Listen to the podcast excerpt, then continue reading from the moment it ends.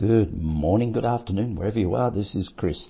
Today, uh, an interesting podcast, I think, and uh, because I want to get a little bit sophisticated on the topic everybody uh, loves to talk about, and that's gratitude.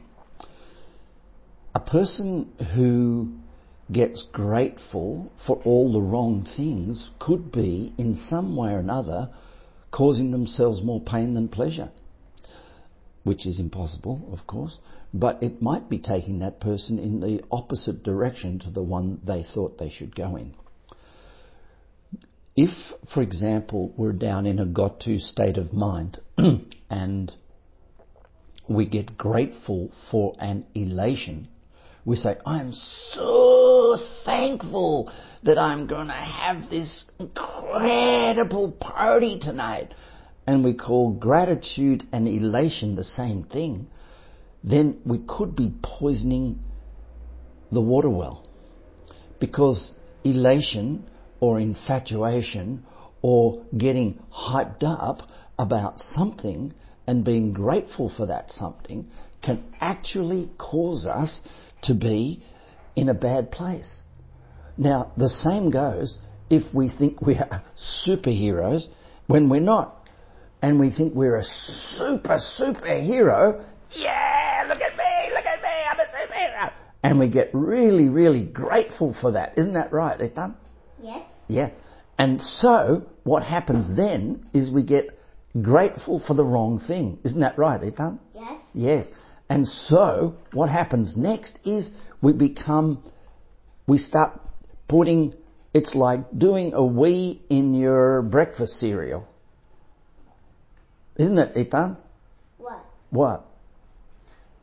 So, gratitude, I've been joined by my colleague here, Ethan, who's about to say something into the podcast. What do you want to say? Nothing. Nothing. That's a really good. Uh, what are you thankful for? Actually, I want to say something in the podcast. What is it? Look at this Christmas toilet. Christmas present? A Christmas toilet? Yes. I've never seen it. It is too. It's on sale. What's it? I don't know. You're recording it. I am too. Whoops. Gonna delete it. no. But this Christmas toilet is the funniest thing I ever saw in my life. A Christmas toilet, I know. What would you do when it comes after Christmas? What would you do with the toilet? I'll just um flush it. Flush it. There you go.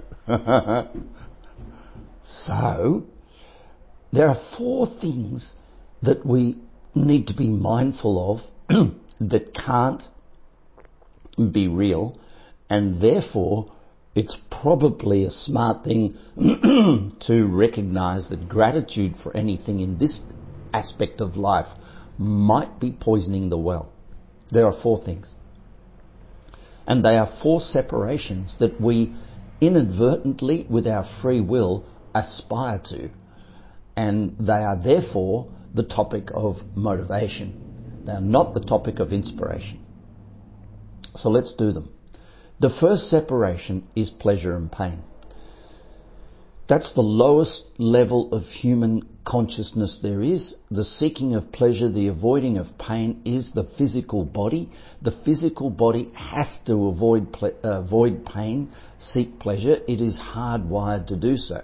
But if you want to be a high performing individual, that separation might not be something that it's wise to pursue because it's false.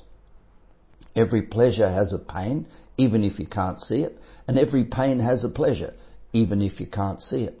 So it's probably wise not to get grateful for pleasure over pain or the relief of pain, the movement towards pleasure.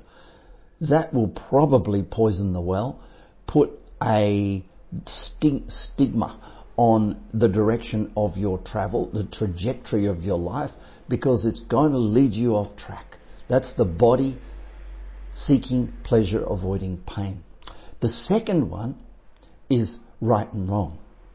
Now, if you are one of these people who've been brought up in a religious or a, um, a socially uh, engaged ethical environment, it may turn out that you're actually still, even though you might not be involved in the religion, you might be still thinking religiously, trying to get it right without wrong, or beating yourself up for getting it wrong without right. Now, any gratitude for being right, any gratitude you have for being right, separates right and wrong even further, doesn't it? It would spread them apart. You go, I told you I was right. I told you I was right. I'm so grateful for being right. I knew I was right. That was totally perfect. I got uh, rewarded for being right. And in the process, we separate right and wrong. And in the process of doing that, we become more stupid because right and wrong are inseparable. They're balanced.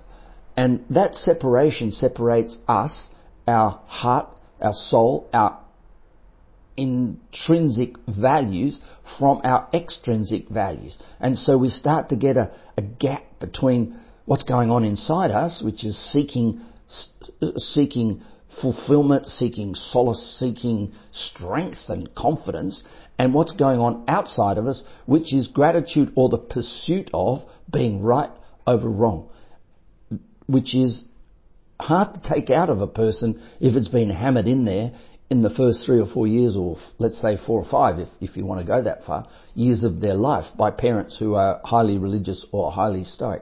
I find people who've run away from religion, they actually take it with them and turn it into environmentalism, or they turn it into activism, political correctness, or even go down and start marching up and down the beach saying, don't kill the dolphins, thinking that they're liberated and free, but they're still seeking to be righteous which is, of course, the foundation principle of all religion, whether it's a terrorist religion or whether it's not, doesn't matter. Righteousness.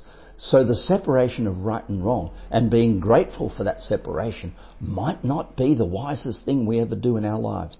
It might again poison the well. The next separation is really complicated and the next separation is the separation of self and other. Now, we always, when I hear people complaining about, you know, so and so at work is a dickhead, or this boss I've got is really bad, or I'm really pissed off with this person who's my partner, or my child is being a shit because they are doing that. What I hear is separation. Now, gratitude for that separation or ingratitude for it might not be the wisest thing, or gratitude for when that person is aligned and ingratitude for when they're not.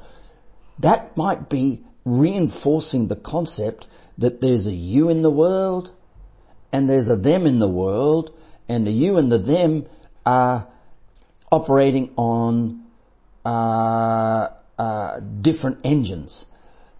So the separation of self and other is understandable from a consciousness point of view. You might express one part of yourself, you might express that, another person might express a different part of themselves.